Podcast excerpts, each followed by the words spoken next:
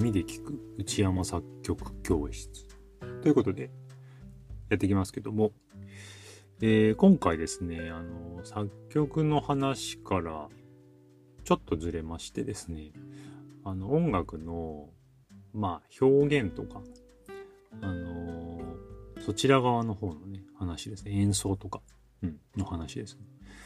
で、えっ、ー、と、まあ、あるですね、昔、テレビで、ちょっと名前忘れたんですけど、あの、プロのミュージシャンの人ですね、うん、が言ってた言葉で、音楽に、えー、上手い下手はないと。うん、で、まあ、あるのは、えー、いいか、まあ、良くないかだけだ。っていう話を昔ね、テレビで聞いたんですよ。で、それがずっとこう心に残ってまして、で、えっ、ー、と、まあ当時ね、私が、まあ結構バリバリ音楽活動をしてた頃に聞いた話かな。で、そっから結構こう、なるほどなと思って心に残ってたんですけど、で、その後、まあある、こう当時自分がボサノバとかね、ギターを、あの、ブラジル音楽とか弾いてた時期があって、まあ今でもたまに弾くんですけど、で、その、あの、時にライブに、えー、出演しました。で、そのライブはなんかこう、みんながこう、結構、ほぼ集まって、で、なんか自分のね、曲とかを持ち寄って、で、決められた時間、時間の中で、まあ順番に弾いていくみたいな、演奏していくみたいな、あのー、なんか、ちょっとこう、オープンマイクと言われるような、まあ誰でも出れますよ、みたいな場所で、あの話なんですけど、で、そこに出演してた、こう、二組のね、対照的な、あの、アーティストがね、いました。一人目のアーティストが、あの、男女の二人組だったかな。で、あの、演奏をね、あの僕聞いてたんですけど、あの、すごい上手くて、で、なんだろうな、まあ、ピアノとギターだったかな、確か。で、そのギターも、まあ僕はね、ギター弾く、弾いてる側なんで、その演奏の難しさも分かってますから、まあ、とにかく上手いんですよ。で、ミスタッチもなくて、あの、音もね、あの、パキッとしてて、うん、あの、正確に音を鳴らしてる感じですよね。で、なんか、リズムの、あの、安定感もあって、うん。で、もう本当にこう、うまい、うん、パキッとしてる、感じが出てたと。で、その相方の人の歌も、あの、すごく上手くて、あの、ピッチも合ってて、リズムも安定しててね、まあ本当にこう、あの、パキッとしてるというか、うん、整った感じっていうかね、がありました。で、なんかその、彼らはセミプロかなんかで演奏してるっていうような話もあったので、なるほどなと思って、やっぱすごいなと思って聞いてたんですよ。で、なんですけど、なんかちょっと、もやもやするものがあったんですね、心に。その時はまだわかんなかったんですけど、心にもやもやするものがその時はあったと。うん、で、その後に、直後に、あの、別のね、あの、もう一組の出演者が出てて、で、そのもう一組の出演者は、まあ、あの、簡単に言ってしまうと、ちょっと演奏が、ちょっとこう、不安定というか、えー、なもちろんね、うまいんですけど、うまいし、あの、なんだろう、そういう場所に出てくるだけあって、あの、テクニックもきちんとあるし、あの、もちろん演奏できるだけのね、技術は持ってるんですけど、あの、その、その一組のそっちのすごい上手かった人に比べると、ちょっとこう、まあ、荒があるというか、うん、不安定な部分があるという感じがして、ちょっと不安定だなって気づける、気づくぐらいの、うん、感じがあったんですね。そう、あって、で、その、ある上で、こう、すごくその人が演奏、その、その人もグループコンビだったかな？だったんですけど、演奏すると、そのライブの、ライブハウスの空気がガッて変わるぐらい、こうなんか音楽からなんかバシーンって伝わってくるものがあったんですね。そう。で、なんかまあ、なんだろうな、それは熱意なのか空気なのか思いなのかなんかちょっとわかんないんですけど、なんかその演奏が醸し出す、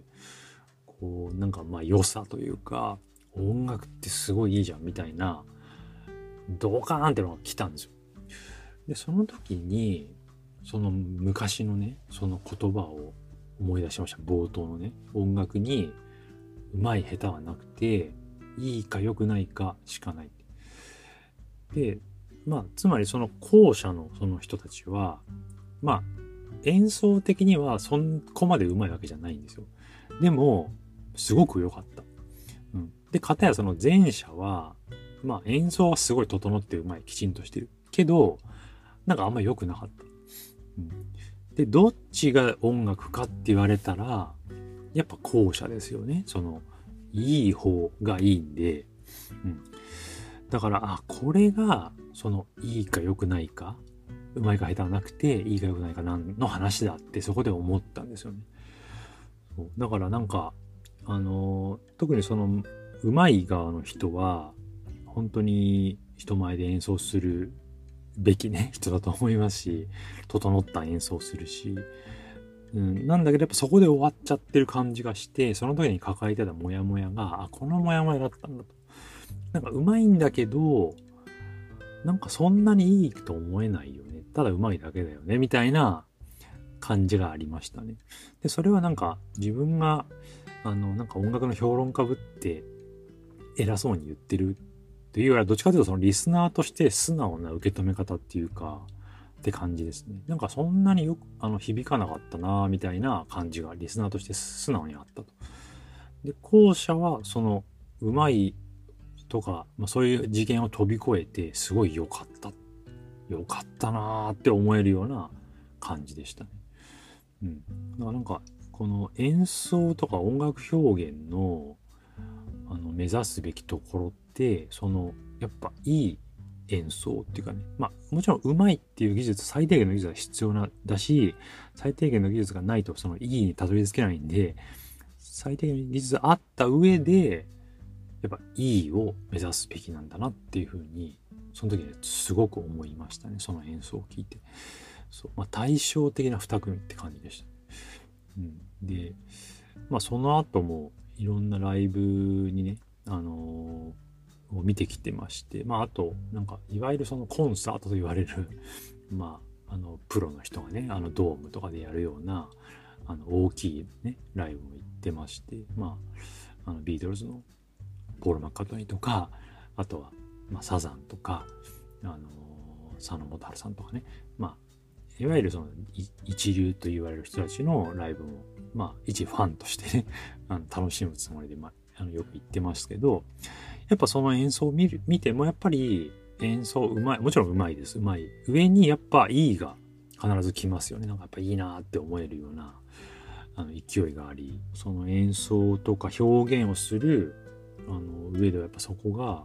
こう一番ね気をつけるべきというか目指すべきポイントなんじゃないかなっていうふうに改めて思います。